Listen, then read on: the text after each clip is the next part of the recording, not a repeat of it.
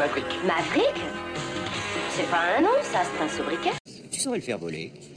Tu l'as bien fait voler, toi. Recherche Mirage deux mille en provenance de Farnborough, dans le zéro cinquante de votre position pour soixante nautiques, niveau trois cent cinquante. Ça va? Oui. Tout est vérifié. Bien sûr. Oui.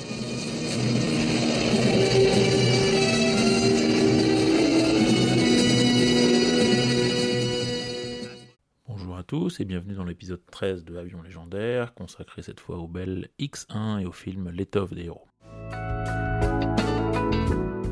Alors, le Bell X un est un avion fusée expérimental qui était donc le premier de la série des X-Plane, X pour expérimental, dont j'ai déjà parlé dans cette rubrique, si vous êtes fidèle à l'émission, avec l'épisode quatre et le X quinze. Le X un fut conçu juste à la fin du Second Conflit mondial, donc fin quarante-cinq, spécifiquement pour étudier les problèmes du vol supersonique et en particulier l'échauffement des matériaux à haute température.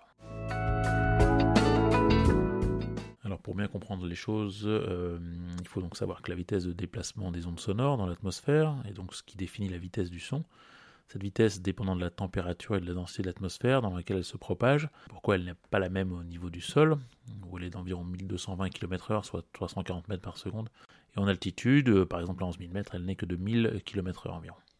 Un physicien autrichien qui s'appelait Ernst Mach a donné son nom à l'unité de vitesse du son, Mach un correspondant à une fois la vitesse du son, Mach deux deux fois, et cetera. Donc pendant des années, cette vitesse du son a été un véritable obstacle pour les aviateurs qui tentaient de le dépasser, d'où l'expression « mur du son », les avions devenant instables et souvent incontrôlables, ce qui a coûté la vie à nombre de pilotes. Ce phénomène est dû aux ondes sonores générées par l'avion lui-même, qui n'ont plus le temps de s'éloigner entre guillemets de la trajectoire de l'avion, et donc les multiples ondes de pression s'accumulent perpendiculairement à la trajectoire de l'avion, générant des problèmes de turbulence et d'instabilité. Lorsque l'avion dépasse le mur du son, ces ondes de pression se déplacent vers l'arrière et prennent une forme de cône. Le bang supersonique que l'on entend n'est donc pas lié au passage à proprement parler du mur du son, comme on le croit souvent, mais il va être entendu par toute personne se trouvant sur le trajet de l'avion et qui perçoit les ondes sonores liées aux cônes de pression et tant que l'avion est en vol supersonique. Le quatorze octobre mille neuf cent quarante-sept, un jeune capitaine de l'U S Air Force de vingt-quatre ans, Charles E. Yeager, surnommé Chuck, un as de la Seconde Guerre mondiale sur le front européen avec treize victoires homologuées, devient officiellement le premier aviateur à passer Mach un aux commandes du X un, euh, baptisé Glamorous Glennis du nom de son épouse, au-dessus du désert de Mojave en Californie. Le capitaine Yeager va atteindre Mach un virgule zéro six au cours d'un vol de quatorze minutes au total, mais qui va comporter seulement quatre minutes de fonctionnement des moteurs fusées. Ce succès va être caché au public plusieurs mois, on est alors en pleine guerre froide et il faut donner le moins de renseignements possible au camp adverse. Le X un était donc un avion-fusée alimenté par un mélange éthanol-oxygène liquide qui était largué d'un avion porteur, soit un bombardier Boeing B vingt-neuf, afin de s'affranchir de la phase de décollage et des questions pour des questions d'autonomie en vol. Son design particulier était en fait inspiré de celui d'une balle de douze sept millimètres, à laquelle on aura ajouté deux petites ailes. La couleur orange, plutôt inhabituelle pour un avion, était prévue simplement pour une meilleure observation de l'avion à partir du sol. Le X un A a ensuite été décliné en de nombreuses versions, qui battront régulièrement des records de vitesse et d'altitude, le X un A atteignant par exemple le Mach deux en mille neuf cent cinquante-trois, jusqu'au X quinze et son Mach six virgule sept en mille neuf cent soixante-sept, pour lequel je vous renvoie une fois de plus à l'épisode le concernant, soit le numéro quatre. They talk about the right stuff. Well, you know, uh, it really don't mean a lot to guys like us because flight testing or research flying is it's a way of life with you, and that's your job, and you do it a lot. Uh, there's a lot of luck involved, and uh, and if you survive, you survive. If you don't, you don't.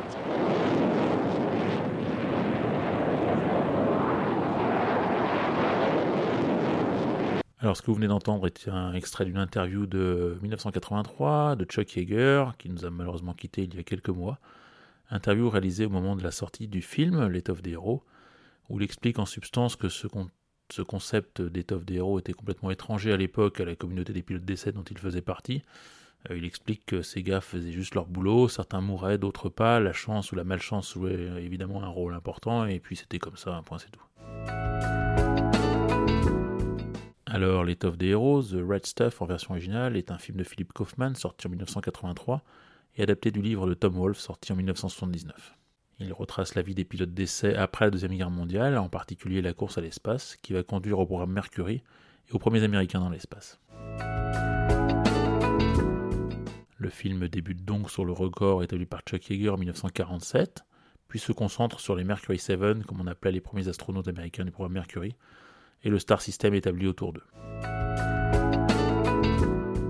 Ils étaient en effet présentés comme des héros américains en première ligne face aux visées spatiales et militaires de l'U R S S.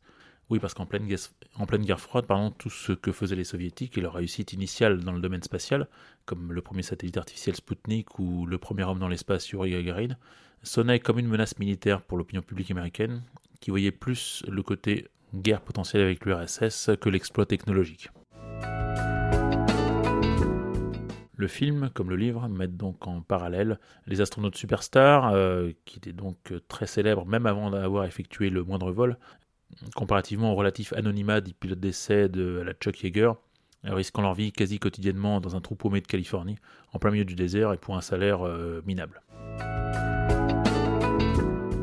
Le film a très peu vieilli aujourd'hui, même au niveau des effets spéciaux qui datent d'avant l'ère du numérique, et se regarde encore très bien avec des scènes aériennes du X un, puis du F cent quatre vraiment impressionnantes, sans parler des vols spatiaux des capsules Mercury qui sont également très réalistes.